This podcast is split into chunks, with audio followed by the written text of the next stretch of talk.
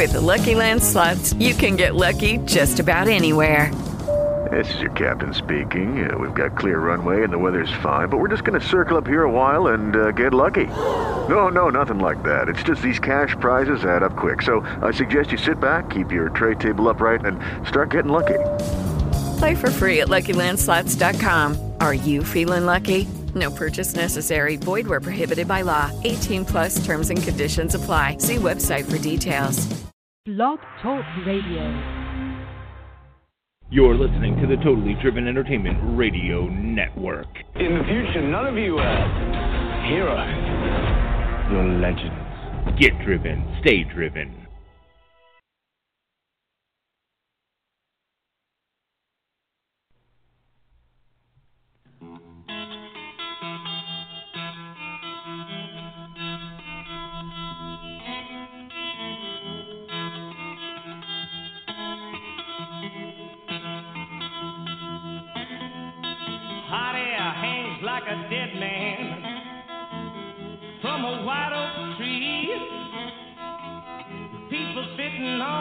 Porches thinking how things used to be. Dark night. It's a dark night.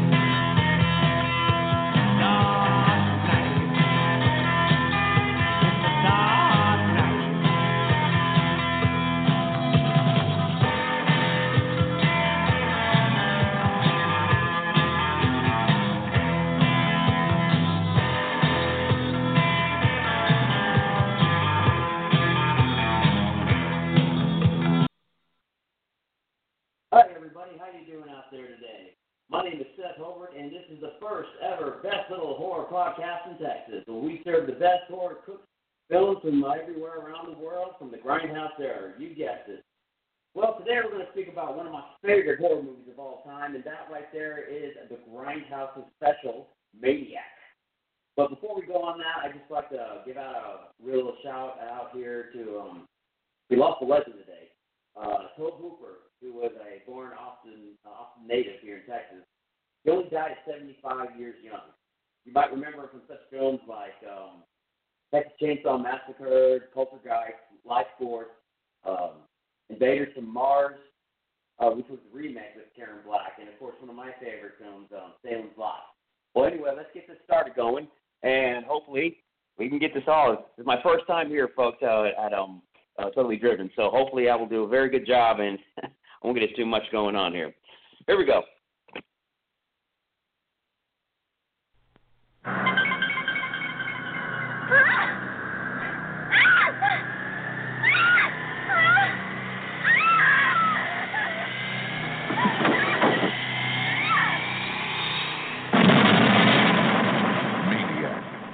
Lock your doors, but you can't lock the madman out of your mind.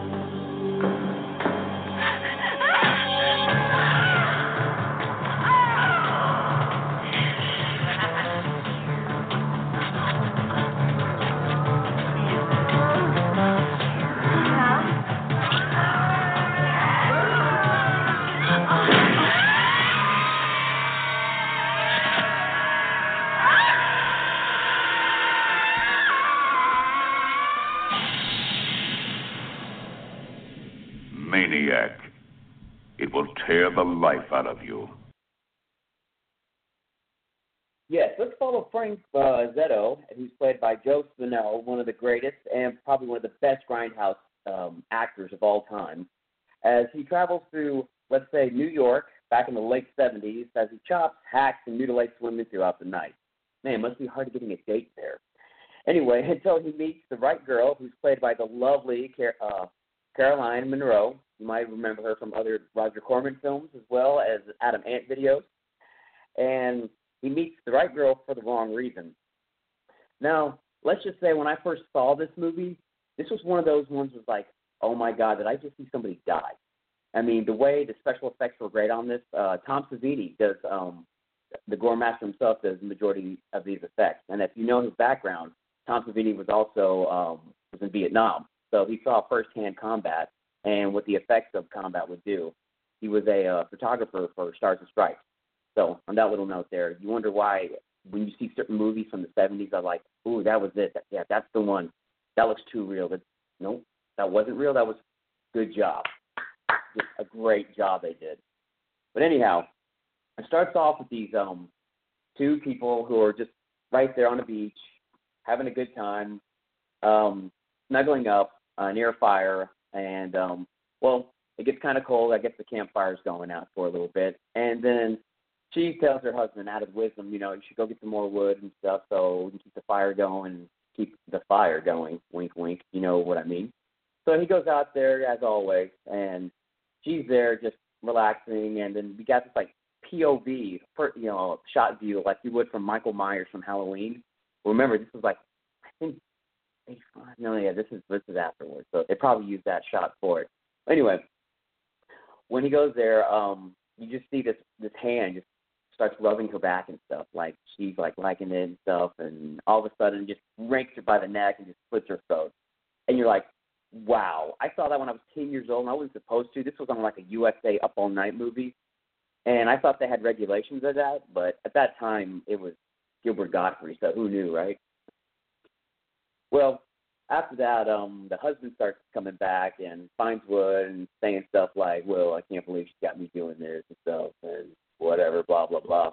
Well, one thing leads to another, and when he goes there, he sees her just laying down, just laying down, nothing's going on, and he's like, "Hmm, must be tired, must be asleep." Goes and gets a closer view of her, and then all of a sudden, grout wire. We're talking like like I don't know what Frank was back in the day or something, but he just shows with grout wire and just just strangles the guy and lifts him up maybe two feet in the air, and it's like, dude, were you a nom or something? Because the majority of these type of people, well, their background, they always wear camo or that green olive color, that a jungle color they would call it. And I look up on this stuff and more history. Apparently, this movie got a lot of flack when it first came out. I guess because the whole thing with um at that era with Newswise, you had like a Summer of Sam, you had the Night Stalker, the Zodiac Killer, and it was just I guess in disco and cocaine, right? So I guess who knew everybody was hyped up on something. It was life, uh, life, death, liberty, or the pursuit of happiness. Anyhow, when they go on to the next scene, he just screams out loud like it was a big flashback, and you can tell that this, when you first see the part when he's just like moving back and forth up against the wall, you know, like up against the bed, and he just hasn't had a good sleep in a long time. This guy suffers from bad PTSD. Oh, I mean, you should see. Well, I don't want to give it away till the very end, but he apparently has like this. He wakes up in his room, and his room is like the nightmares of nightmares. I'm talking about he's got like dolls everywhere, porcelain dolls everywhere, eyes that are like burned out, arm pieces that are in like the leg pieces, the leg pieces that are in the arm pieces. Very, very, what's that French called?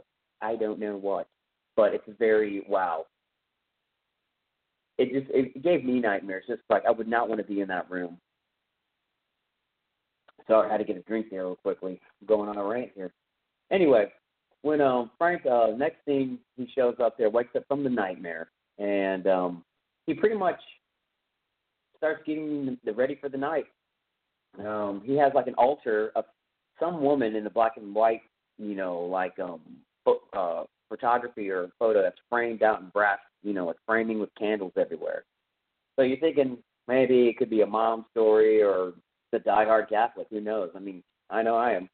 Anyway, um sorry guys, I just the missus is supposed to be here. She's in Colorado right now, so it was supposed to be both of us here tonight. But I'm going to try everything I can to make this a fun and acceptable and hopefully uh, a good show here. We all start once, we all fall down many, many times. We pick ourselves back up.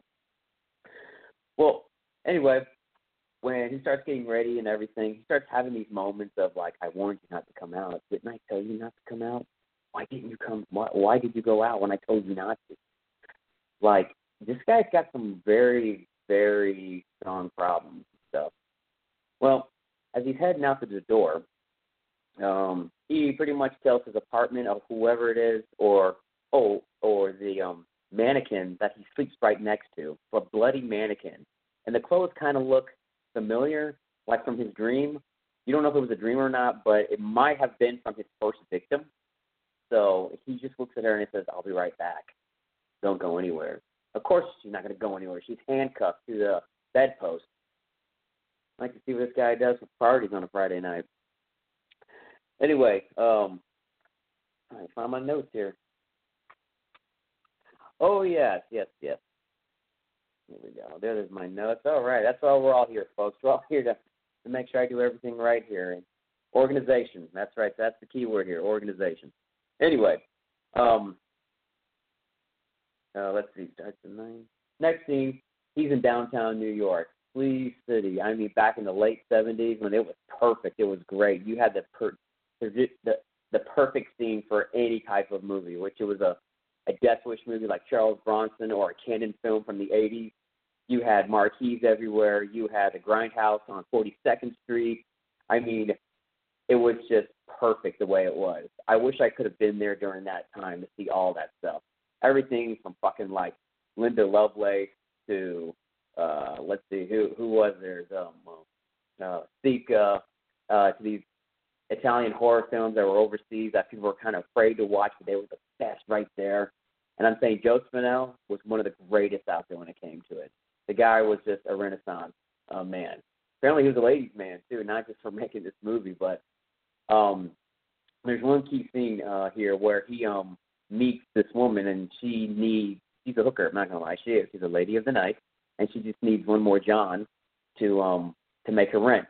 Well, the funny thing is, how he they didn't get a lot of women to well, precisely the, the main actress to um to audition for this. But like I said, Joe had his works and he had his ways. He actually um got a hold of local um porno stars and all the victims in his move in this movie, Maniac, are all porno stars from the seventies at that time. They were and hey, a buck's a buck, man, right? I mean, heck, that's what you do in that time.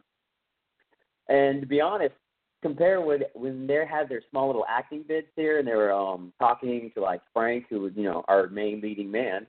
Um, not bad. I was actually impressed. I was impressed on how they did their dialogue and everything, instead of kind of like with today's with you know browsers and stuff, and it's just like let's just get on with the doing, let's get on with fucking, let's get it over with. And just like, oh my god, you're here. Are you going to help me? Yeah, sure, babe. And then boom, it goes to a scene. Here, I mean, these ladies are actually working hard and everything, but besides that, um, so we're walking into the hotel room, him and the him and the hooker, and then um, the front desk guy. Um, another uh, Easter egg here is actually the director of the movie Maniac, which is uh, William. To find him. Yeah, it's, uh, William Lustig. Yeah, he uh, also directed a couple of uh, uh, you know porno movies back in the '70s, and with their connections together, they got their ladies to be in their movies. Their first screen queen. So we actually uh, Frank going into the hotel room after we get to see a little Easter egg there of William being the front desk clerk, the director, and next scene pretty uh, pretty much is uh, you can see it in her eyes. She's like, "Man, I really don't want to do this, but need the money." Just one more, one more, one more trick, and it's over with, and I can go home and eat my noodles and Dr Pepper or Coke or whatever, and and cry myself to sleep, and continue the next day.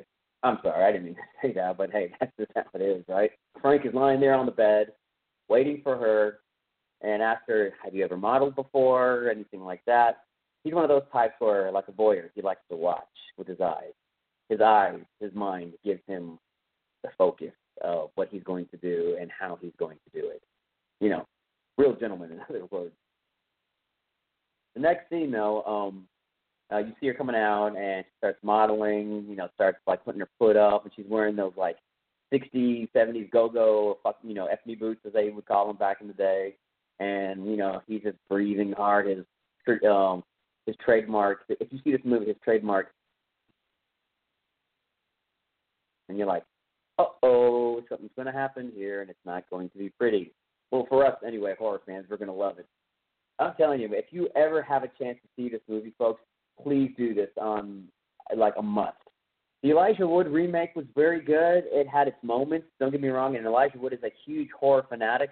I mean, there's a documentary of him meeting up with Greg at Nicotero, who actually Constantine's um, apprentice, who's now the master. He's now the new gore master. He does like Walking Dead and all the other gore films that pretty much are out there in today's um, market. Well, he uh, did his first movie, uh, horror film, which was Maniac, uh, remake of it, and he did he did a pretty good job at it. I have to say, I might do that one day, but right now I'm gonna just stick with the grindhouse era.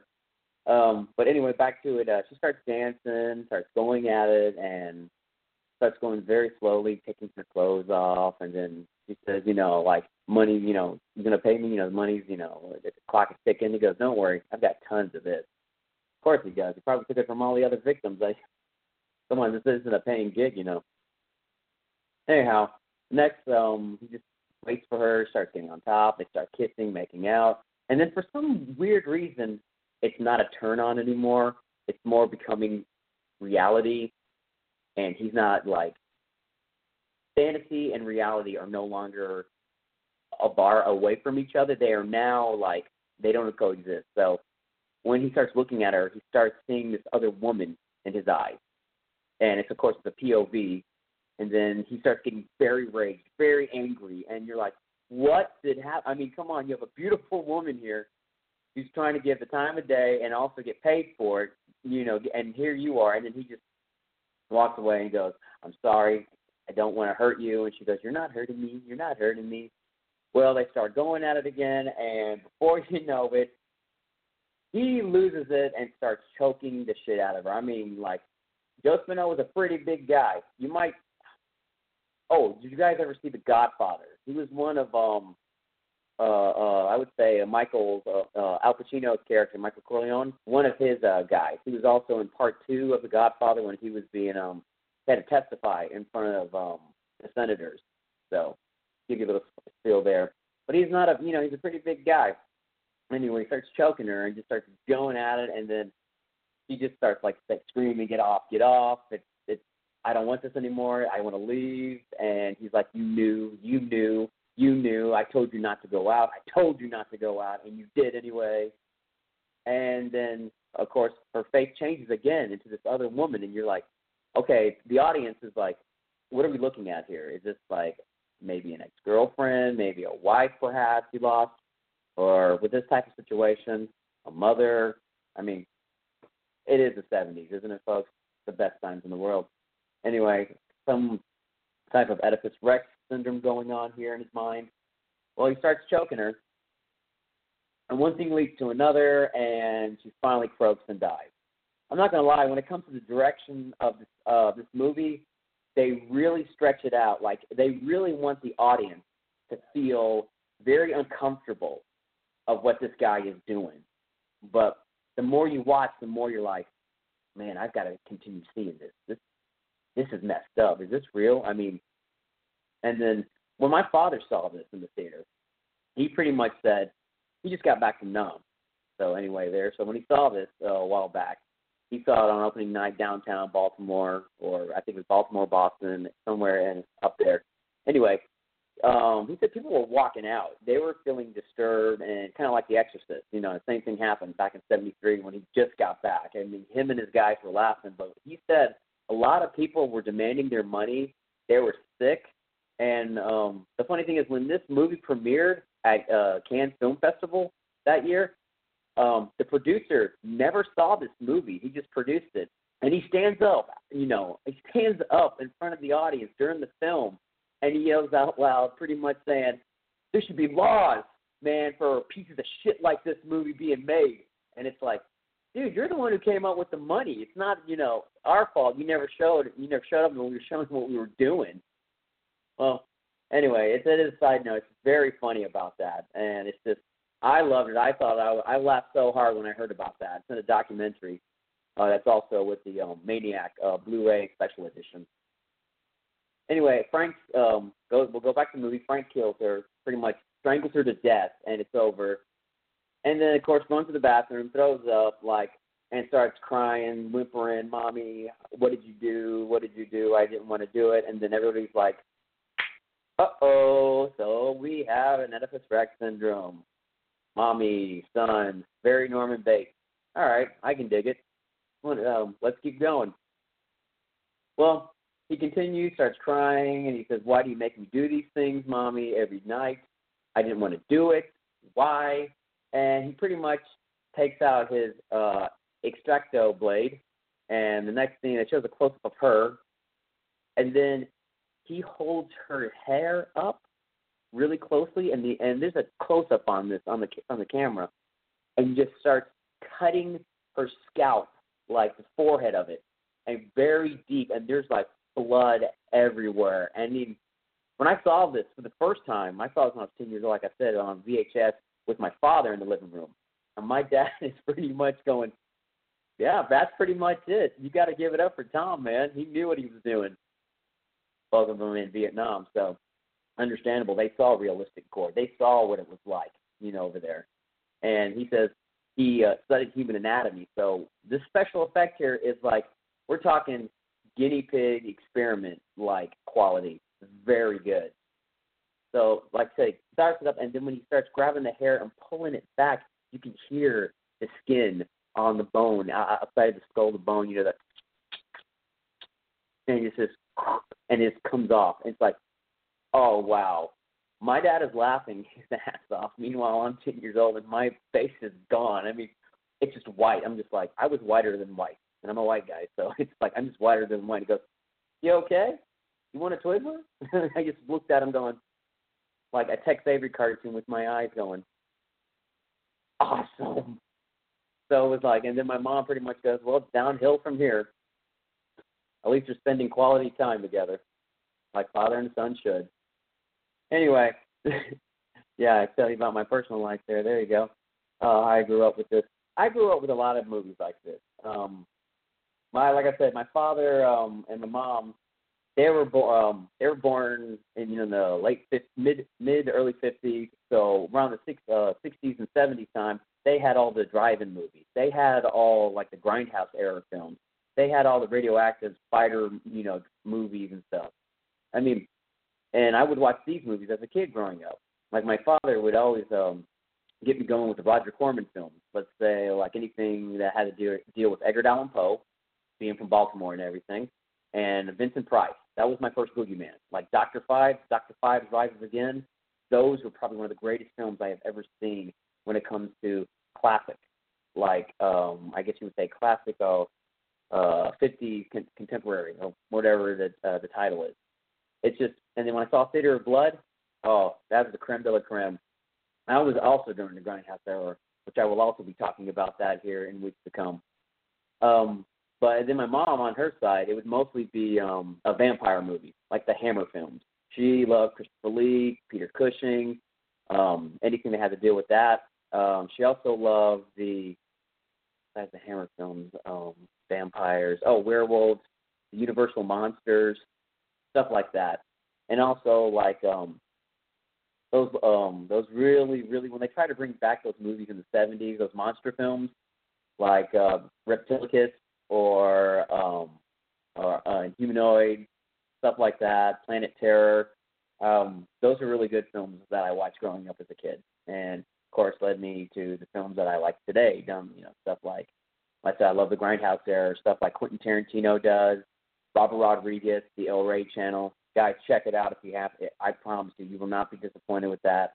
Um, the Shaw films, Kung Fu films, Kung Fu Theater, Sho Kosugi, stuff like that.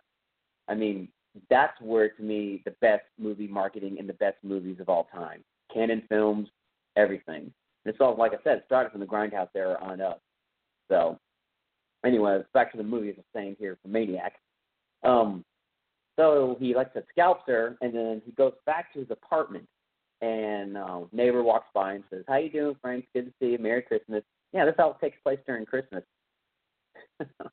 so Um, of course, he says to his neighbor, uh, you know, Merry Christmas to you too. And he's got a big plastic uh, trash bag, you know, black plastic trash bag. And when he gets inside his apartment, well, there's the old dummy there, and puts her to the side, opens it up. There's a new mannequin dummy there. Looks like, kind of looks like her eyes and her uh, facial features kind of majority looks like the victim, the hooker he just killed. And also he has a plastic sandwich bag, kind of moist and kind of dirty. Opens it up, it's her scalp. That's right, you heard it here first, folks. It's her. He gets a nail and he puts, you know, and and, and a hammer, and he pretty much drives it down and you know and onto the head. And you're just like, oh my god, he sleeps with them. Yes, he does.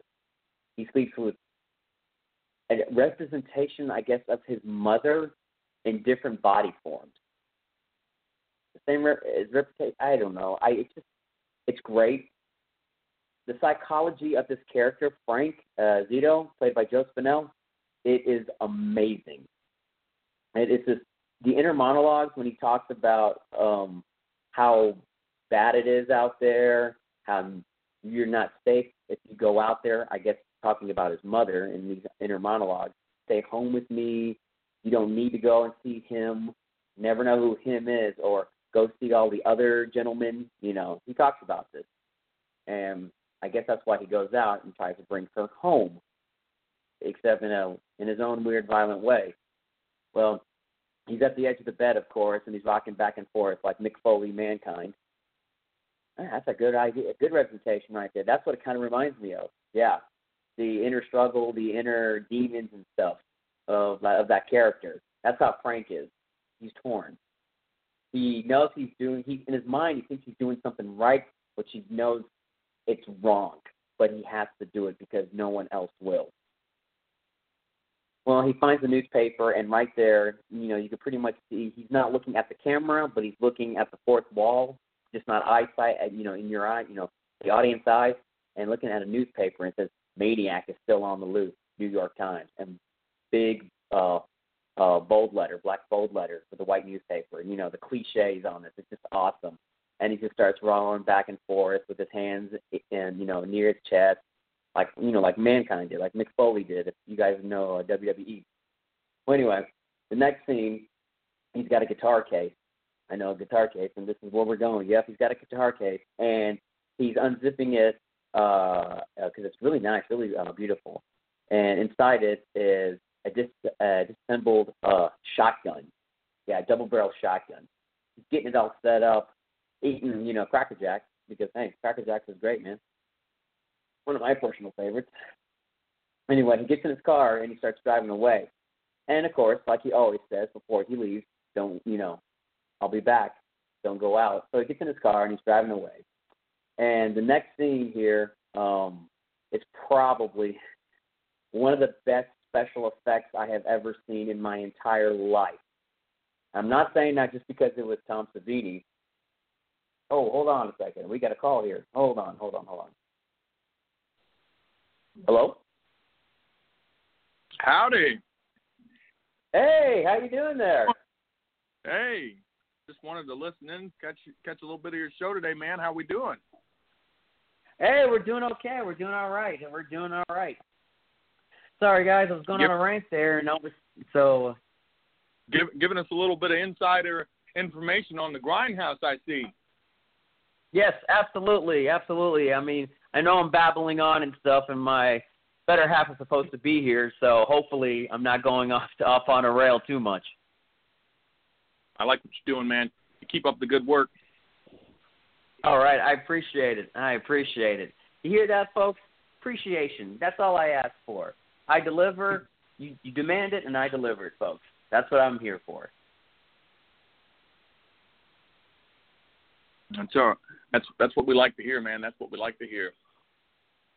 Absolutely. Well, anyway, I was about tell to discuss here tell on us this a little bit about what you got going on, man. Hey, tell us a little bit more about what you got go- coming up on your show. Got going, you got it. Well, one of my favorite scenes I said here is about to happen here in horror movie history. Not just because it was done by Tom Savini, because it is Tom Savini, and he is in this scene. Yes. Um, Frank follows his young couple uh, from a discotheque. And of course, it's like, okay, this is going to be a good one right here. So they park, you know, it's seventy. It's a it's a Firebird, really nice one, you know. And um, Tom Savini, very young Tom Savini, mind you, starts flirting, you know, with his Italian charm that he is, because he's awesome. Let's, he's probably the best. I would have no problem of my wife leaving uh, me for Tom Savini. Even now, the guy's awesome. Well, anyway, they start making out and everything, and they say, "Let's go to the back seat and let's really get it on." So they're about to go and get it on, and then there's this other car that drives up behind them, very quietly, very nonchalant. You know, it's really nice. It's like, and within 20 to 30 feet before he reaches to him, he turns off the lights. Frank has done this many, many times. I noticed that he wears like a like a uh, a green jacket, like a military uh uh what do you call it? Um uh, olive green uh jungle jacket that's got an insignia on it and I recognize it. So I was of course asking my dad, he's really good at this stealth and stuff. My father's being recon and he goes, My dad was like, I wouldn't be surprised at all if Frank was you know, it was in the military or something, or he just knew people. So this guy's awesome.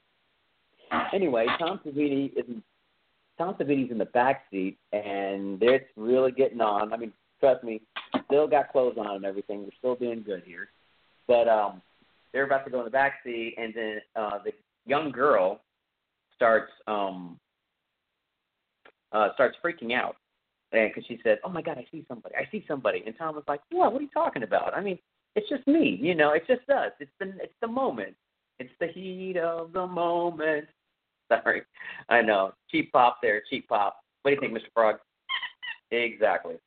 Anyway, uh, yeah, I got Mr. Frog. That that is our um, that is our what do you call it? That that is our uh, marquee gap here on my desk is uh, Mr. Froggy uh, while they're about to go at it and have a good time, um, she sees him again, and it's Frank. Like Frank is like like he looks like total perv. I'm not lying. I mean, he he looks total creeper. Like you can see his eyes. Like you know those cartoons you see, or those little spray paint insignias of like the face and the two hands over the like uh over the gate, and you just see their eyes. You know, and their eyes are like look like two, you know, like uh 50 cent pieces. They're just very big and like like a Tex Avery cartoon.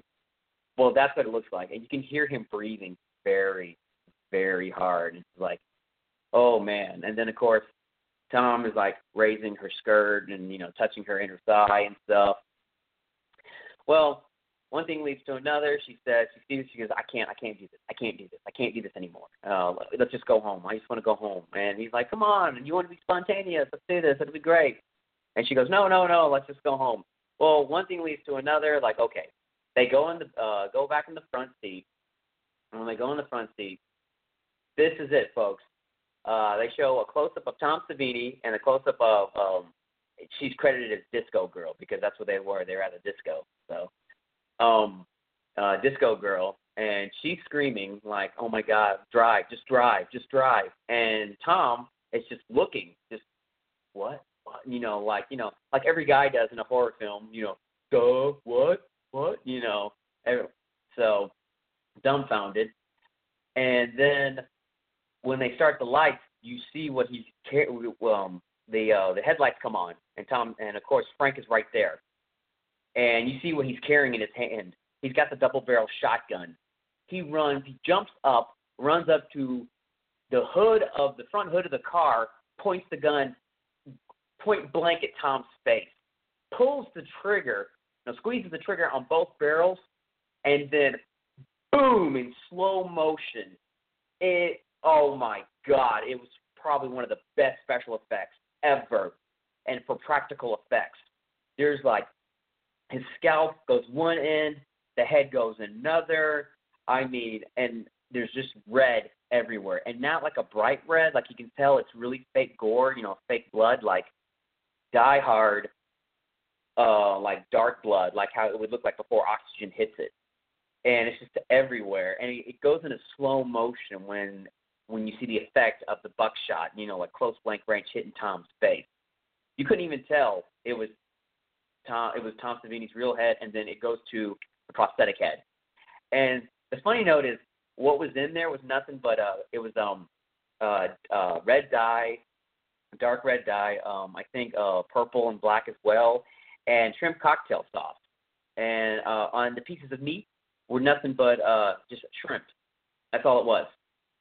And it gets all over the girl. And a practical effects, the still stuff still works. Trust me. I've made a, a couple of horror films just with me and my friends, and we've done this with the foam, lo- uh, foam la- uh, latex, and then the Karo syrup and all that. We've tried to make our own Evil Dead uh, fan films here. I know everyone else has tried.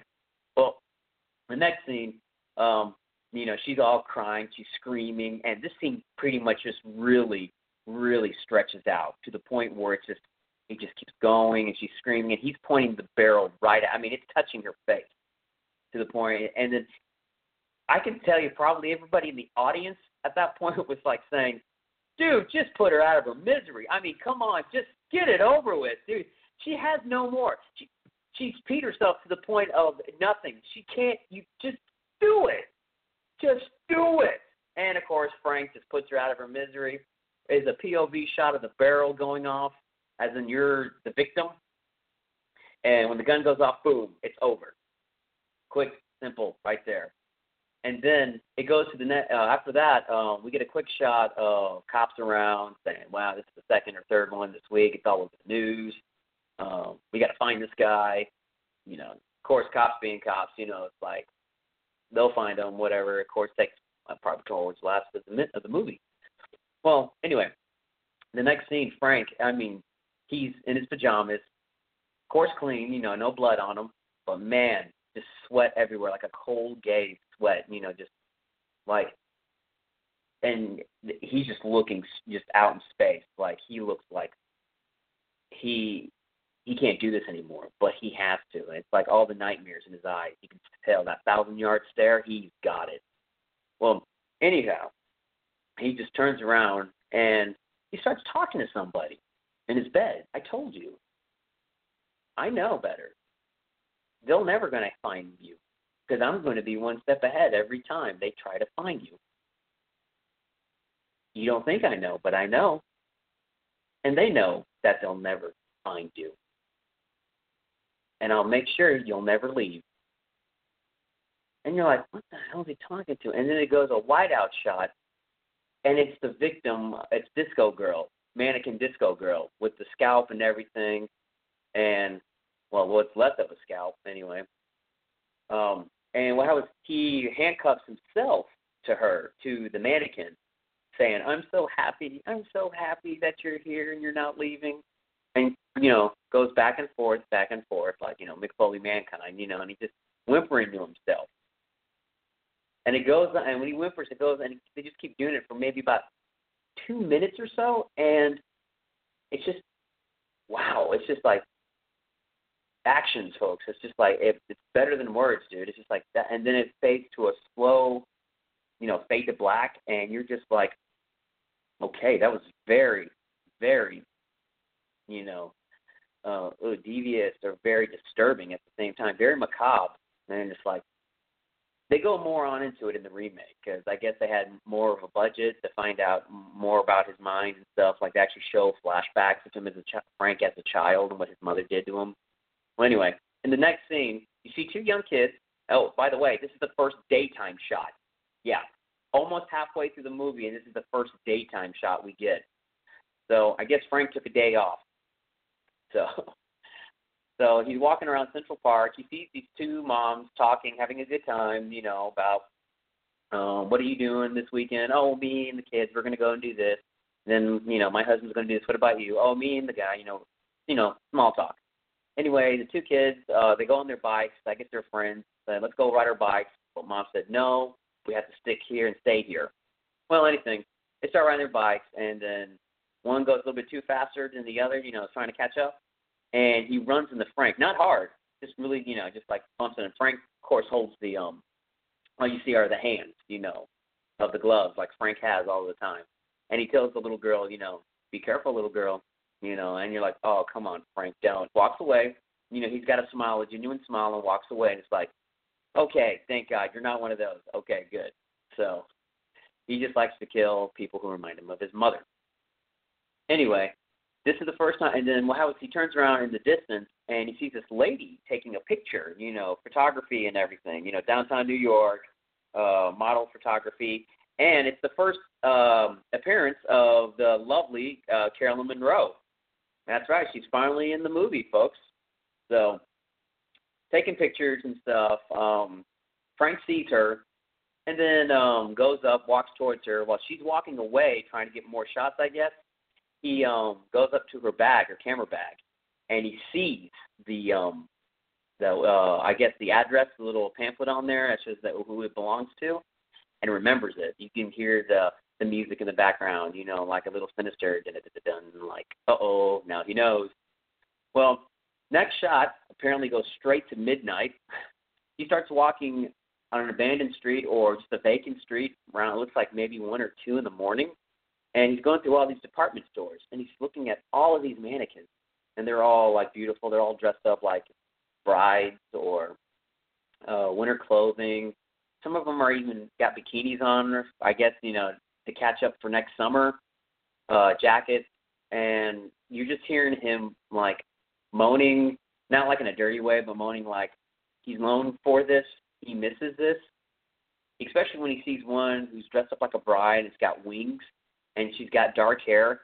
And I guess it reminds him of his mother. He starts like uh, moping and crying a little bit more. And you see his hands. You never see, you know, you see a, a silhouette of his face, but you see his hands like trying to get in there, kind of like the zombies from uh, the original Dawn of the Dead when they're in the um, at the J.C. Penney's when Roger and all of them are hiding and they're like, "Let me in, let me in." I guess he just misses it the love or whatever the attention he got from his real mother instead of what he has in his mind. Well, anyway, after that, he sees two night nurses. I know what you're thinking, folks, where this is going, right? So, well, they're just about to get off from the graveyard shift. Oh, thank you. I'm here all day. Anyway, they talk about how, yeah, there's this maniac on the loose, and we just need to get out of here. And um, are you sure you you you you want to stay here? I mean, my boyfriend's coming to pick me up. We can give you a ride if you like." And she's like, "Oh, of course not. No, you know, I'll just walk and take to the subway." And and of course she's like, "Okay, well here here he is right here. Are you sure you don't need a ride? I'll be fine, thanks. Okay, see you tomorrow. See you tomorrow. Night, night." Wow, I'm just like, like I said when I first saw this ten years old, like she deserves it she's asking for it. She, you're you are attempting fate like I'm right here. It's it's like the guy. It's like those characters from or um all the teenagers from Final Destination. Why are you trying to do this? Uh, you know, attempt fate. Just stop. Just stop and stay inside. Anyway, Frank sees her, his next victim, a night nurse now, getting off, and of course, she has the same newspaper that Frank had earlier on in the movie. Maniac is still on the loose, you know, in black bold letter, and it says New York Times. I love that New York Times. anyway, he goes there, and of course, he's walking his feet. You know, he's walking Frank like nonchalant, da, da, da, da, and he's like, "Ooh, well, hello there," you know. And of course, she sees him across the street as well. So she decides, okay, I'm going to start walking. this is what really gets me here, folks. You see somebody, there's a maniac that's on the loose scalping women's heads and killing them. And they can't find the scalps or they leave them in a bloody mess like Jack the Ripper. And you're about to get off work and you work at a night shift somewhere and you decide to just walk home instead of going back inside the hospital. That's where this lady works at, you know, and just stay there with the security guard until the sun comes up, or get or ask him to arrange a shuttle, a taxi, or just get one of the paramedics to drive you home or something. You know? No, she decides to walk it off, and of course, she turns around every five seconds. All you do is see the feet of Frank in his polyester pants.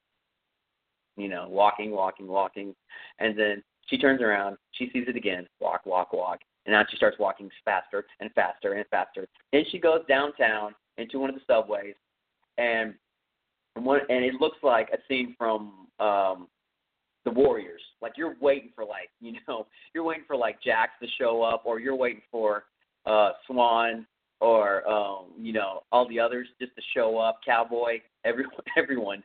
just to show up and and and have a fight with um what was the name of that uh, subway gang? I I can't remember.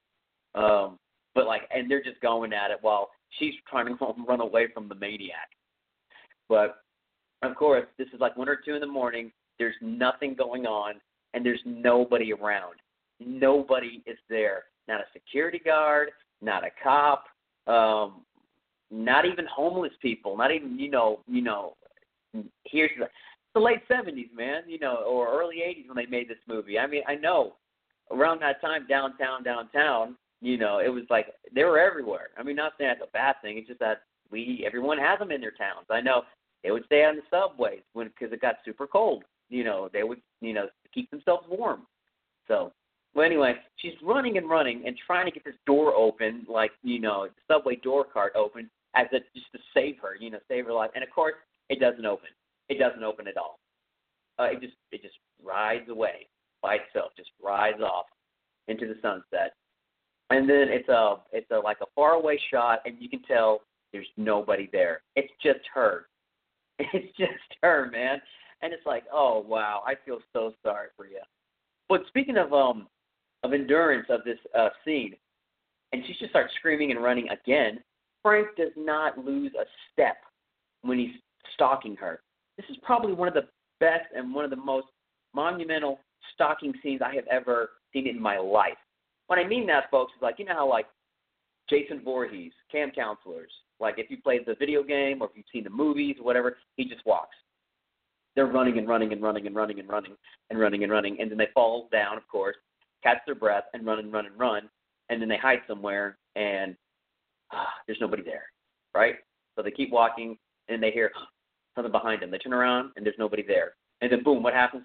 Freddy, Jason, Michael, uh, Bubba, you know, Leatherface, uh, they're right there, and just guts them right there in front of them, and they didn't miss a beat. Well, that's how this is going on with Frank. He's just walking, like taking his time, checking out the area, just keeps walking and walking while she's running. I mean, she should be two or three miles away from this guy. And he has no supernatural powers. He's not an undead being from hell that just shows up out of nowhere. He's just just a normal guy. Well, physically anyway, mentally, you know. So, but anyway, he just walks and walks and he's just checking out everything. There's nobody around. He's about to go downstairs. Then he turns to his left and realizes there's a there's a, a bathroom right there. And it's the old subway bathrooms where you know, or just like today, you know, there's no door there to walk in there. It's just the um there's just the the uh, the hallway. You know, you just go in there. You know, there's no door. So or archway. There's just an archway to go in there. Anyway, he walks in there, nice and quiet, looks, and mind you, she's in the very, she's in the last, she's in the um in the handicap uh, uh, uh stall in the very very back, and she's got her back up against the wall. So, and she's trying to hold herself, you know, composure herself, trying not to scream or trying not to yell, and you can tell in her face, she's like, I don't know if anyone has ever been truly scared or they've been so afraid that they try to hold their scare in and they can't do it. Your body starts trembling, starts shaking. Um, you might bite your tongue or your inner cheek just so you don't do it, or you just might faint. I mean, that is like a an, a, a fright, a scaredness or a frightness that I've never had to deal with, and that hopefully never will have to, unless Frank is coming after me. But that's a different story. Anyway, she holds herself. She holds her composure. She's shaking, trembling, and just, of course, you know, just probably just letting it all out. And then when she finally hears him leave, he just walks away. So she takes. She exhales, you know, and then got composure. She looks outside to see if he's there. You know, just a little peek head outside, and there's nobody around and that's the only way in, of course. So she starts a sigh of relief.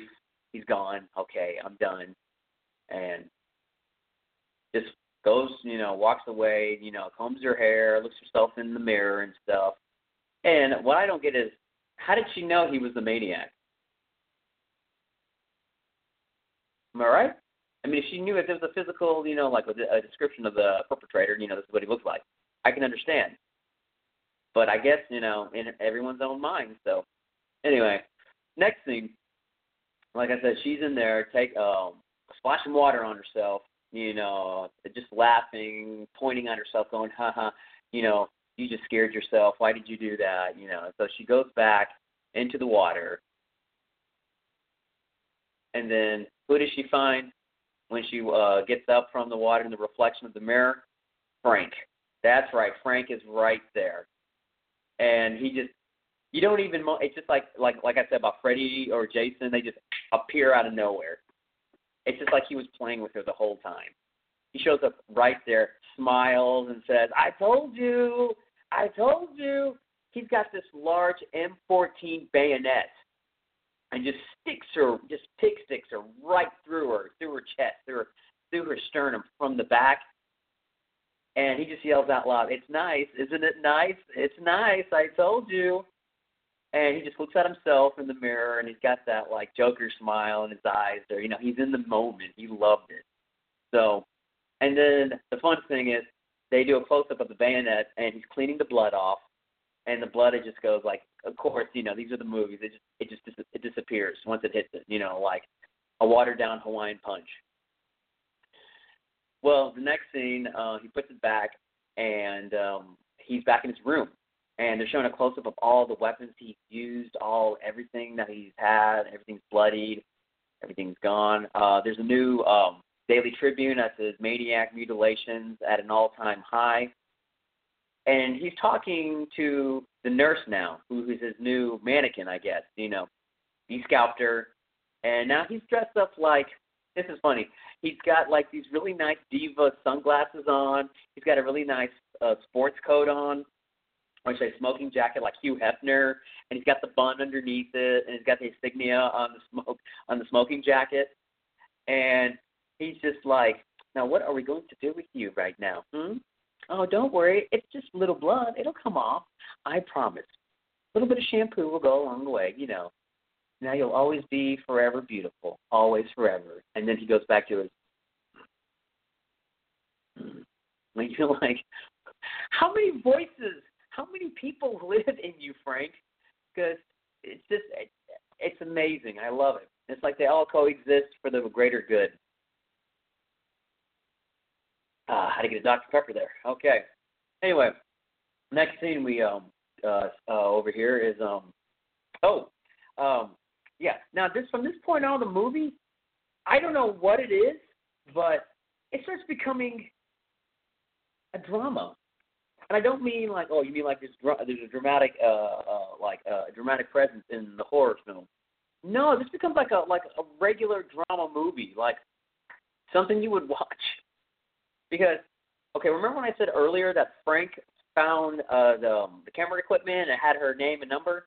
Well, anyway, the, the next scene is cut is uh, uh, Caroline Munro, and she's in a dark room, and she's uh, um, what do you call it? Developing the photos, you know, of all of her models and everything, the pictures she took.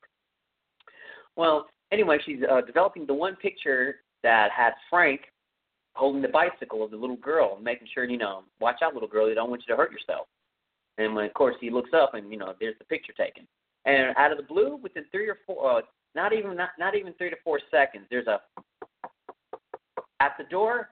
And who is it? It's our leading man, our loving leading man, Frank. Yeah, Frank is right there, and you're like, okay, how did that happen? You know, it's just like it's just weird. And then all of a sudden, he's dressed, and here's here it is, folks. He's not all breathing hard. He's not all like um in certain like clothes that would make you feel like you know a guy in an ice cream, you know, like in an ice cream truck or something like you know free ice cream for kids. And it's like and there's the creeper driving it, you know, that type of look. No, he's in a nice, you know, nice suit. You know, it's it's a late seventies, early eighties polyester, something nice with jeans, you know, on you know bell bottoms. His hair's combed, looks nice, you know, clean cut shaven, except for his you know power stash that he has. Very very Burt Reynolds. There you go. I would say very Burt Reynolds. Um, and he's just there and he's talking to her and he's talking about how he loves his photography. He loves her. How would you like about selling these? You know, you can tell that you really love your craft as much as I do. And she goes, well, what do you craft? "Oh, I'm a collector of of of, of lovely things as well." And she goes, "Oh, okay." Of course, you know everybody in the audience is like, "Yeah, we know what it is." Well, anyway, he looks at all of her pictures, you know, throughout her uh, studio apartment in downtown Manhattan, and he's just like he's normal. He's not being creepy. He's not doing anything. And the next scene, uh, you know, well, he just starts talking, and, and like I said, just admiring her work and like you should do this for you know you should sell your stuff and uh maybe get a um a gallery going and have things set up and you know I know certain people that will help out with that. She goes, Really? He goes, Yeah.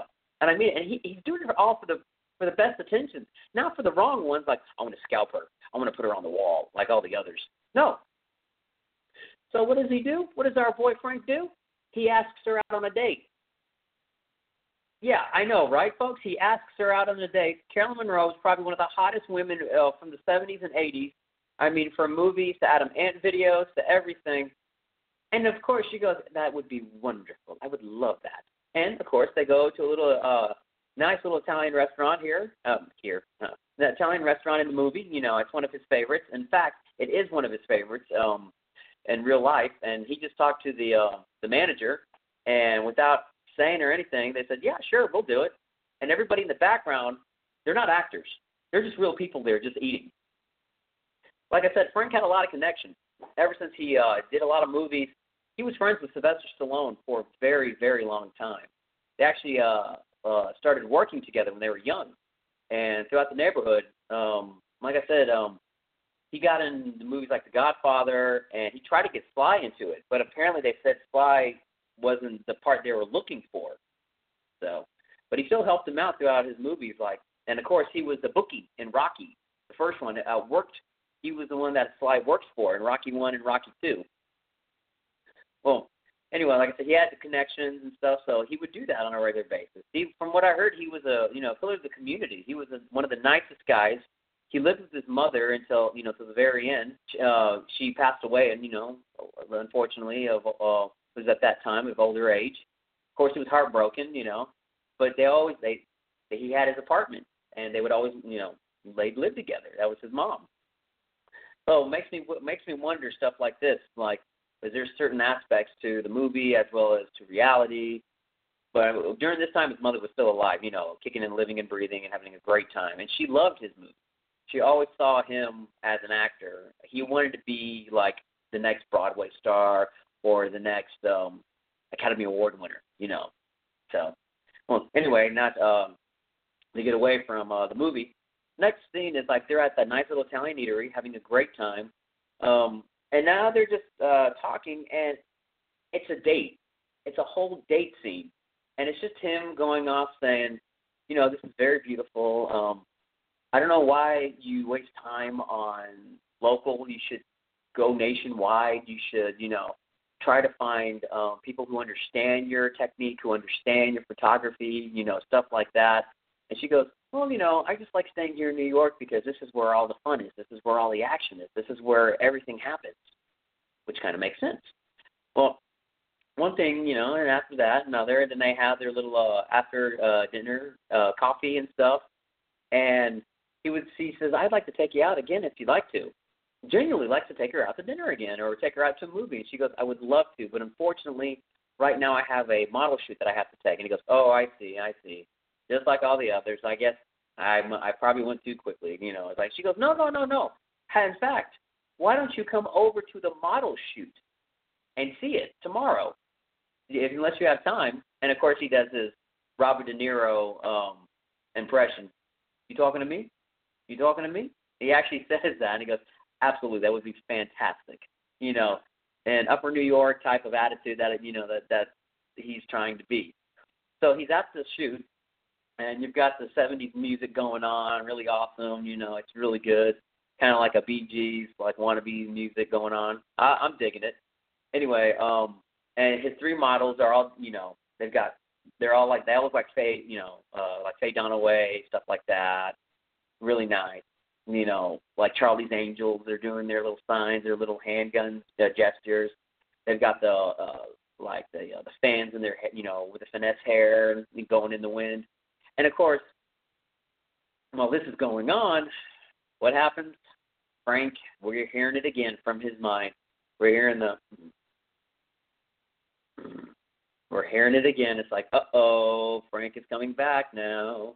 Well, anyway, she starts stopping and walks t- up towards um I mean, he stops it, of course, uh, because uh, Carolyn walks up to him and says, "Frank, you've made it. I'm glad you made it." And he goes, "Of course I did. I told you I'd be here. Besides, I got you a present." He's got a bo- he's got a big old box in it. Looks like it could be a, for a kitten or a puppy. I was thinking something like that. No, get, of course, gives her a big plush teddy bear, and of course she loves it. She goes up and kisses him on the cheek. And then I notice one thing in that scene when she's not looking and she's talking to another model, he wipes it off like that's sinful, you know, but still tries like, eh, like it, that's it, it's okay. It, you know, like he he's he feels uncomfortable about it, but trying to force a smile at the same time. You're like, okay, you got a problem with this? I mean, you found, like I said, you found one of the like one of the nicest women and probably one of the, one of the more beautiful women I've I would have seen back in my day. You know, if if I was there, like, and she likes you for you. I would stop the scalp nonsense and be like, okay, I've got it. But Frank has got a mission. He has a purpose. So that's why he does it. Well, anyway, the uh, the producer who's there for the photographer sh- photography shoot with the models is pretty much telling well, can you guys get back to work? Oh, by the way, I don't like what your model is wearing on your necklace. She needs to take it off. She needs to be more bare skin, more open, you know, really, you know, show more. And like, okay, we'll do that. So she takes it off and puts it on the end table. And of course, you hear that sinister, you know, like, uh oh. Frank sees it, and his eyes get big. So he walks up to it nonchalantly and just grabs it and puts it in his pocket.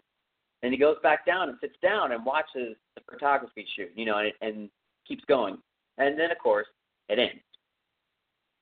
Well, the next scene um, uh, is the model that they were introducing to, the one who had the necklace. And she goes back to her nice apartment. And here's the thing: struggling act, uh, struggling actress, struggling model, and um, apparently she has a very, very nice. And she lives by herself, mind you, but it looks like she's got a like a I would say two bedroom, one bath apartment with a nice kitchen and everything, downtown New York. And you're like, okay.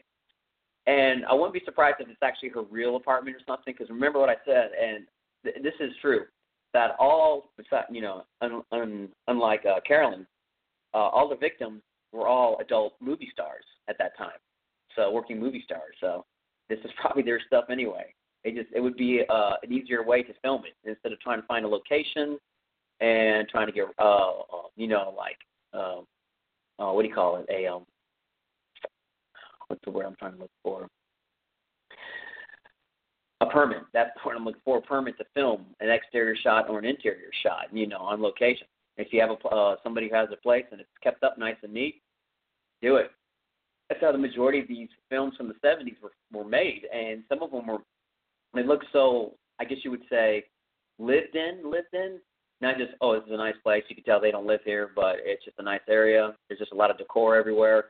Yeah, no, these places just lived in. Uh, a good example is that is um, don't answer the phone, which I will be doing here within a within a couple of days. Um, uh, don't answer the phone, which is a very good uh, vice, um, like extreme violent movie, kind of like um, very Charles Bronson-ish or very um, Vice Squad. If you've seen that with uh, Wings Hauser, oh, a, a coked up, uh, coked up cowboy who plays a pimp. Oh God, it's great. Anyway, um, but it's very, like I said, very ultra violent '70s Charles Bronson type thing, like this one was. Um, and the thing is that the majority of these movies that had violence towards women, some of the good ones were actually made by women. That's why they had it down so well, and it made you feel awkward. It made you feel disturbed. It made you feel un, you know, unclean. Like when you left, you're like, oh God, I, I feel like I, I you know, I, I've been violated. That was the point of the picture. I mean, yeah, to get a a gas, you know, get you know, to get a a, a quick gag or blood and guts or the devil zombie, um, or just a gangster film from the 70s. But some of the good ones got you thinking. Anyway, um, like I said, she gets back to her apartment, and uh, of course, what happens? What do we hear? Flash. No, I'm just joking. Not Flash. But um, we get a uh, Frank. So I should have done Frank. Ah. So Frank shows up. Anyway, Frank shows up and he's now in his stalker gear. He's like in full stalker gear. You know, he's got the cap on. He's got his brown corridor pants. He's got his sneakers on. He's got his uh, army jacket with the collars up so no one can see. But um, she's uh, getting a. She's wondering, okay, what's going on here? You know, it's like, oh, it's you from the shoot. He goes, yeah. Um, listen, um, I know this is kind of weird and this is kind of wrong for me being here late at night, but this is the only time that I had um. You forgot this, and it was, you know, her necklace. And he goes, she goes, oh, okay, thanks, man. You know, I, I, I appreciate it. Thank you, Frank. And lets him, you know, lets her in the corridor. She lets him in the corridor a little bit to the point where he can he plays with the latch, the lock on the latch of the door to keep it unlocked. You know, so he can just walk in while she's, you know, doing her thing. So she's not, so it's not locked from the inside. Anyway, she's having her bubble bath, and I'm not gonna lie, it's a bunch of, you know, bubbles, boobs galore. So it's hey, it's the 70s and 80s, full frontal nudity. That's what it was. That's what it was all about to get pictures going. Anyway, she's having her bubble bath. She's having a great time, listening to her music. Then she gets out, uh, tries to, um, of course, no, robed only, and uh, she tries to make hot tea. And while she's uh, making hot tea, reading the newspaper, Frank is like right outside, you know, right outside her door. Right outside her door. And he's got his hands cringed. You only see his hands cringing like he's really mad, like something really, really gonna bad happen here tonight.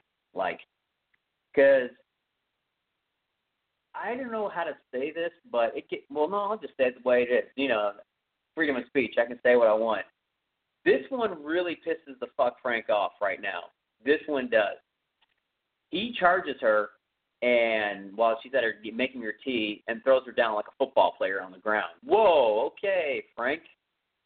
Now the next thing she wakes up, she is tied on her bed you know, uh, with her uh, one on each post, one foot on each post, and of course one uh, wrist on each post. You know, spread out, and all she has is her robe on.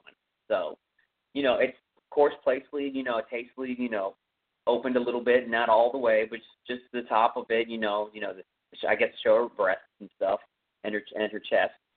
Well, Frank pretty much goes on a rant here, and this is when he really go, takes it out on Mother he starts breathing really hard and to the point where he's looking at his own reflection in the mirror and starts getting very sick, like really angry sick. Like you've ever been so pissed off that you're about to, you know, like you're just about to throw up or you're about to cough up blood, like Ric Flair. You know, you're just you're in the moment is what it is. It's it's some people call it. It's or it's that fire that finally comes out. You know, well, he goes down and talks to her. You know, sit down gently. He's pushing his hair back, trying not to lose it. Well, one thing leads to another. And he just looks at her and he says, Now, what you did wrong, you tried to hurt me. You hurt me really bad. You left me alone all those times. I was really scared. I was so scared I hid in a closet. And then you locked the closet. I lived in the closet. I'm like, wow. So Harry Potter wasn't the only one. Okay, cool. So Frank Frank understands. Harry understands. Anyway, Frank tells her pretty much, "You left me there, but you did come back. You came back because I found you. You may look different every time, but I found you." And then he that found almost becomes like you know like the word fuck. It's just like I found you, and you're like, this is not going to end up good. This is when Frank is at his darkest when it comes to his uh, to his victims. Like he no longer sees this model like like he did in all, all of his other victims. Like they flash back and forth. Like you see, who is this woman? It's his mother. Okay, then the next scene, you know, it's back to it again, and he like he blinks his eyes, and it's just the victim, and he blinks again, and it's his mother. Here, it's pretty much all he sees in his eyes is his mother. So She's of course she's crying, she's screaming, "Please don't hurt me! Please don't hurt me!" You know, Frank, it's me. It's it's not this person, Frank. It's me. You just met me. Please don't hurt me. And Frank is like, You've had so many men. You've had so many men. There were so many men. I was the only one who loved you. I'm the only one who would ever treat you right. And it's just, why did you burn me? Why did you hurt me? You did it for all those dollars, quote unquote. And I'm like, and then at the end it goes, but they didn't love you. I loved you. I loved you. Only me. And then he takes out his um he has a switchblade, and it's a really good, nice switchblade. Has it towards her chest, right? You know, like, and he says, "And I will love you." So I guess the representation of the switchblade, pretty much we know what it is, right? And he pretty much says, "I'm going to keep you." So I guess that's his way of penetration of love. What he talks, he, it's his knife, it's his weaponry, it's his blades that he uses, it's his the long barrel shotgun. Uh, the machete that he uses, the um the X-Acto knife, you know, it just comes you know, it starts rising, you know, like and he gets excited on this part to the point where he has to put the rag back in her mouth.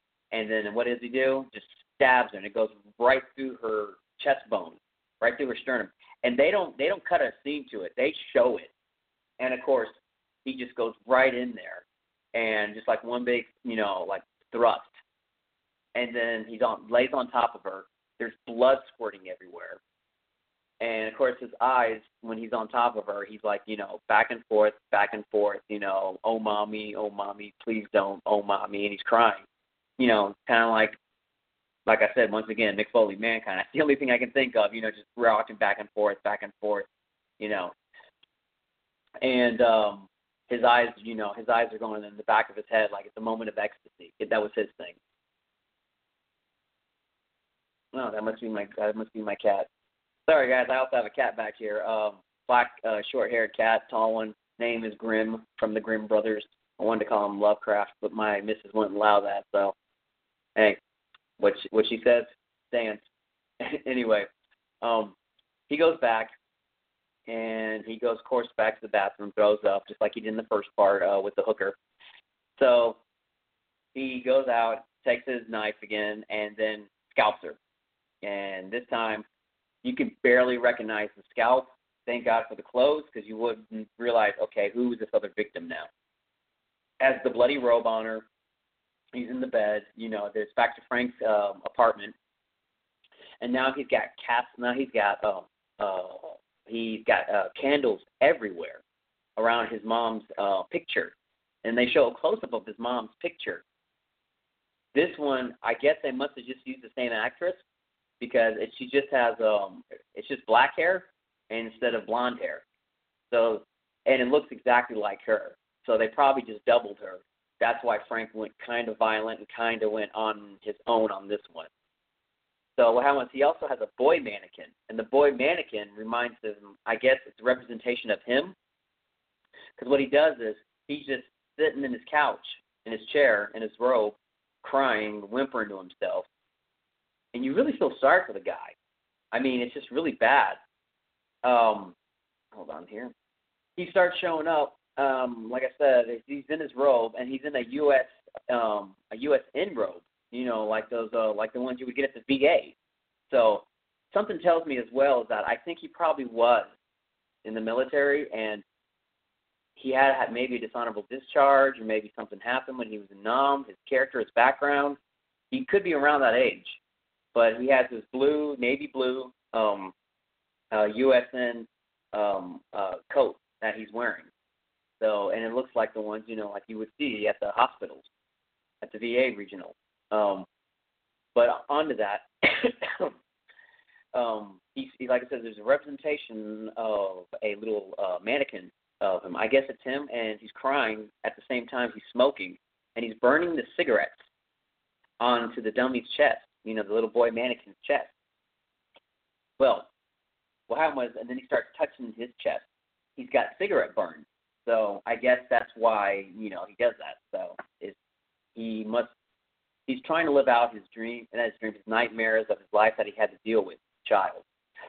So he goes back, he gets his uh BB gun out and he just starts shooting. You know, I chalked out. You know, five, six, seven, eight, nine. Um, uh, chalk. Uh, um, what do you call it? Uh, bullseye that he made on the wall. And then after a while, he just lays back. His eye, his eyes are over his head, you know, and he just breathes hard, like, like he can't take it anymore. I think Frank is. I think he knows personally, like, I'm about to die. I'm about to lose it. I don't know what's wrong with me, but I know the end has come. It's about to happen. Well, the next scene, and this is the last part. We're getting to the nitty and gritty here. Um, Carolyn calls Frank, and they ask, "Hey, what are you doing today?" And he's like, "Oh, not much. Just you know, remembering, relaxing." She goes, "Well, you want to go to a movie?" He's like, "Yeah, sure." You know, and he just went through all this shit. And, you know, this uh bipolar, PTSD, whatever, schizophrenia, that you know, just uh, you know, all these demons he's dealing with, and then it just shuts off. Like I guess the Frank he wants to be instead of the Frank he has to be takes over. So anyway, she goes. He goes back. You know, he drives up to the apartment, picks her up, and um, they're about to go. But the thing is, this folks, this is the anniversary of his mother's death. So we kind of understand why he kind of went on, the, you know, kind of went on the deep end with this last one, with the model. So, of course, you know, so he's like, before we go to the movies, um, can we just stop by my um, uh, my mom's, you know, uh, my mom's graveyard, you know. So, and she goes, yeah. Oh, speaking of, and of course, the the line, speaking of funerals and graves, uh, thank you for showing up at my friend's, you know, the model that he just killed. Thank you for showing up and attending there. It would, it really would have meant, some, it really would have meant something for her if she would have known that you were there. And he goes, oh, I, she was, she, she knows. And I'm like, that's messed up, man. Come on, Frank. Show some sensitivity. What the fuck? Anyway, he goes down, scene, and of course she kisses him on the cheek, and this time Frank doesn't wipe it away like it's wrong, it's sinful. He likes it. It's like, okay, did he defeat the demon? Did he conquer the demon known as mother or or whatever? So well, one thing they go back, they go like I said, they go to the graveyard. And she goes, "Yeah, I have no problem seeing your mother. You know, I'll be there for you as you were there for me. For my friend, I'll be there for your mother." And I'm like, Frank, this is it, man. Well, they go to the grave, and you know they're uh, they're on their knees, and he's doing his Hail Mary full of grace, you know, a couple of times, you know, like uh, all us good Catholics do. And um, he starts crying, and he starts saying, "Oh my head, my head, oh, and it hurts, it hurts," you know, because you know his mom's dead but I think it means that his mind is hurting. He says it hurts my head, as in Frank is coming out. Not, I guess you would say Francis. Probably as a boy, it's called Francis. The one he wants to be, no, Frank is coming out of now. And then all of a sudden, she uh, she goes, "It's okay, I'm here." And he goes, "Rita knew, Rita knew," and like, who's Rita? Apparently, that was the name of the model that they never told us till now. She goes, "What do you mean? What do you mean? What about Rita?" Rita knew, and then he goes after her and chokes Caroline, like tries to choke her, you know, like, and she's like, Frank, it's me, it's me, Frank, it's me, you know. And there's a chase scene. You know, she gets away, and there's a chase scene through the graveyard. And mind you, it's already nighttime now. It's no longer daytime for the movie. So apparently they missed out on the movie. It took them forever to get to the graveyard. Well, one thing, like I said, they start chasing each other, and Frank is in good shape for a big man that he is. He's jumping over. We're talking parkour style over these grave sites and these graveyards and stuff. Like he still keeps up in shape. And she's running and she's running and she's running, trying to get away. And it, this cuts about for maybe two to three minutes of just running. And now he's looking around, can't find her. There is a um, uh, the Holy Mother. There's like a, a picture of the Holy Mother, like right there, not a picture, but a statuette of a graveyard. And then boom, she shows up right there. I guess the representation of of Caroline, you know, well, one thing leads to another, and she has a, a spade on her hand. Well, a shovel for anyone who doesn't know what that is. Cuts him right in the uh, right in the arm, and of course he's mortally wounded. He's really bad, and she just starts running away, and she runs off and out of existence because it's foggy. All of a sudden, it starts getting super, super foggy, and you can see the floodlights. You can see everything. It, it looks like a setting of like Demon Wind or The Walking Dead or uh, The Evil Dead and he just starts losing it and crying, and he just gets down on all of his knees. And of course, once again, the representation there's a cross and uh, the Virgin Mary there holding Jesus, you know, in, in the statue there, and he just yells out loud, "Mother!" You know, and it's just like I like that silhouette in the background too. And then after that, there is like uh, um, an internal dialogue between him and mom, saying, you know, please, mommy, I don't want to go in the closet. Frank, mommy has to punish you once again. And he's going through all the emotions, like he's crying, he's feeling sorry for himself, and then he just starts getting angry and yelling and saying all, you know, all profanities about mother. And then he stops again and says, "I'm sorry, mom." Frank went through a lot of stuff, and then he starts getting angry and yelling and screaming, and then course, you hear mom say, uh, Frank, I have to punish you. You've been a bad boy again. I told you not to go out. So it's like, okay, so the mom said, I told you not to go out tonight, you know, out. But she would anyway. So she would punish him. And that's what he remembers. I know, weird. Sorry about that. Weird concept, folks. Sorry about coughing there. Anyway, he goes to his mother's grave, and you know he's like on hands and knees begging for forgiveness, and then a zombie pops out of it. It's all in his mind, of course, folks. But a zombie comes out of it and grabs him by the head, kind of like um, uh, like that scene from uh, Dead Alive when uh, Lionel um is trying to get Mother back. Well, another reference of Mother and Son.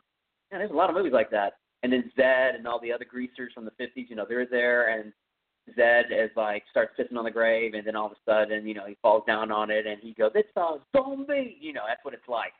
And except he doesn't get killed, you know, Frank doesn't get. It's just in his mind. Anyway, the last scene here, I'm almost down to eight minutes here. I better hurry up and tell what's going on. Um, Frank pretty much loses it. He goes back mortally wounded. I mean, he walks home like mortally wounded uh, from the shovel that that she uh, cut him with on his shoulder. Well, he gets back. He um gets back to his apartment. He lies down and he's just relaxing, you know, and he's crying at the same time, trying to get his wits in. You know, go, I got it. What am I going to do? I don't know what to do. And then, then something really starts happening. You don't know if it's reality. You don't know if it's fantasy. But when he falls into the bed, he sees he sees his mother, and you actually see mother as how she was as a young lady, and it looks exactly like the actress before. So something tells me it was probably doubled for uh, the model and mother.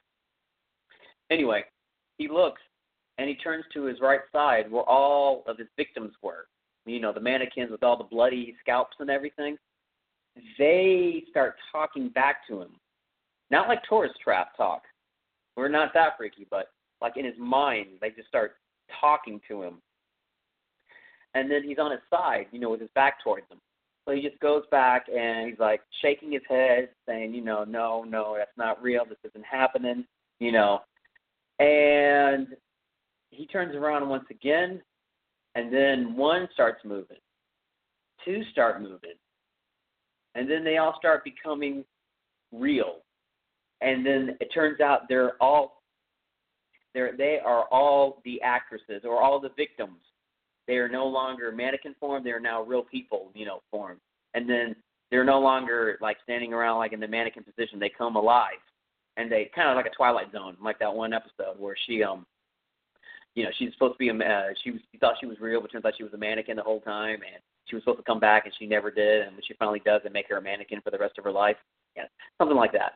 Anyway, um, they start coming alive, and they start picking up all the weapons that they were killed by that Frank killed him with.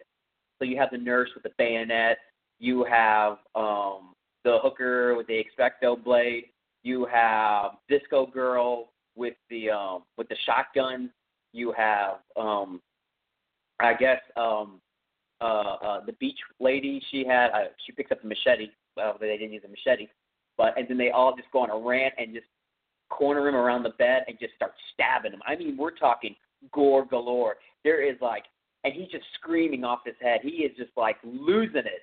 I mean, the guy is just you could pretty much hold on.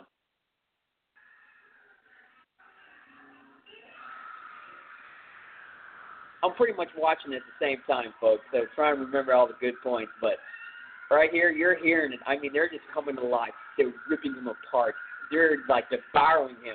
It looks like a Walking Dead movie. I'm not. It's like, it looks like a George Romero, Dawn of the Dead. They ripped his head off. That's what happens. It gets that Savini gore. The only thing they're not doing is eating his flesh, but as you can hear in the background. And they're just playing with his body, and the camera slowly turns, you know, pans away slowly while Frank is being devoured or being, you know, ripped apart by his victims, by his mind or whatever is going on in his head. And it's just an awesome shot. And it just keeps going. And his head is decapitated. They just ripped his face off. It looks and then it fades away. You hear the seagulls, you hear the morning, you know, like any other horror film, the morning comes. You can hear the boat, you can hear the docks, you can hear the sirens. Well, apparently, she finds them, and um, well, I'm sorry, um, uh, what do you call it? Finds them. Um, Caroline finds the cops as she ran away, tells them who who it was, that she, uh, and then they put two and two together, I guess, and the cops show up at his place. And coming out of the car, I'm not gonna lie, oh my god, I thought it was Starsky and Hutch, like the real Starsky and Hutch.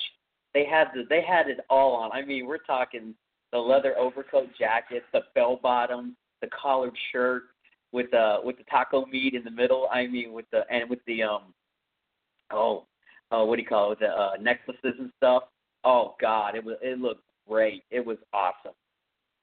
And of course, they've got their 38 snub uh, pistols, you know, 38 specials right there, Saturday Night Special. Oh yeah, it was it was awesome. Well, they go back there, they see what happens, and Frank, he still has his head. He still has it all set up. They just look around, and they see the mannequins are still there. Nothing's going on. Turns out it was in his head the whole time. They move him to the side because he's laying on his side. He committed hari-kari. He put the machete in himself. So they just walk away and they can't believe what happened. And it's dead, it's quiet, there's nothing going on. There's just Frank. Just Frank. He's got the machete, you know, stuck in him, lying on his bed next to Mother, and his eyes are closed. But then again, his eyes open at the last second, and they do like a zoom in shot, and it's over. That scene scared the crap out of me because I thought he was dead, to be honest, physically just gone. Like, there's no way he's going to make that out. But he did. Ooh, I got to hurry up. Well, anyway, folks, that was it. Um, on a side note here with the movie, they had an unofficial uh, sequel to this movie, Maniac 2, and it was called Mr. Timmy. And what happened was, apparently he escaped, and when he did, from the law, he created a new name, a new everything, and he was on the West Coast instead of New York. And he became a child, um, a t- uh, what do you call it, a child uh, uh, uh, TV show host, like Mr. Rogers or Captain Kangaroo. And what happened was, well, one thing led to another, and well, he didn't. He died. well, anyway, I hope you guys enjoyed it. I hope you enjoyed my first episode here at the um, and Frightmare Fest. Wow, over here at the um, uh, Best Podcast in Waco. And until next time, guys, y'all take care. You have a good day, and remember, you are what you eat. Dark night. It's a dark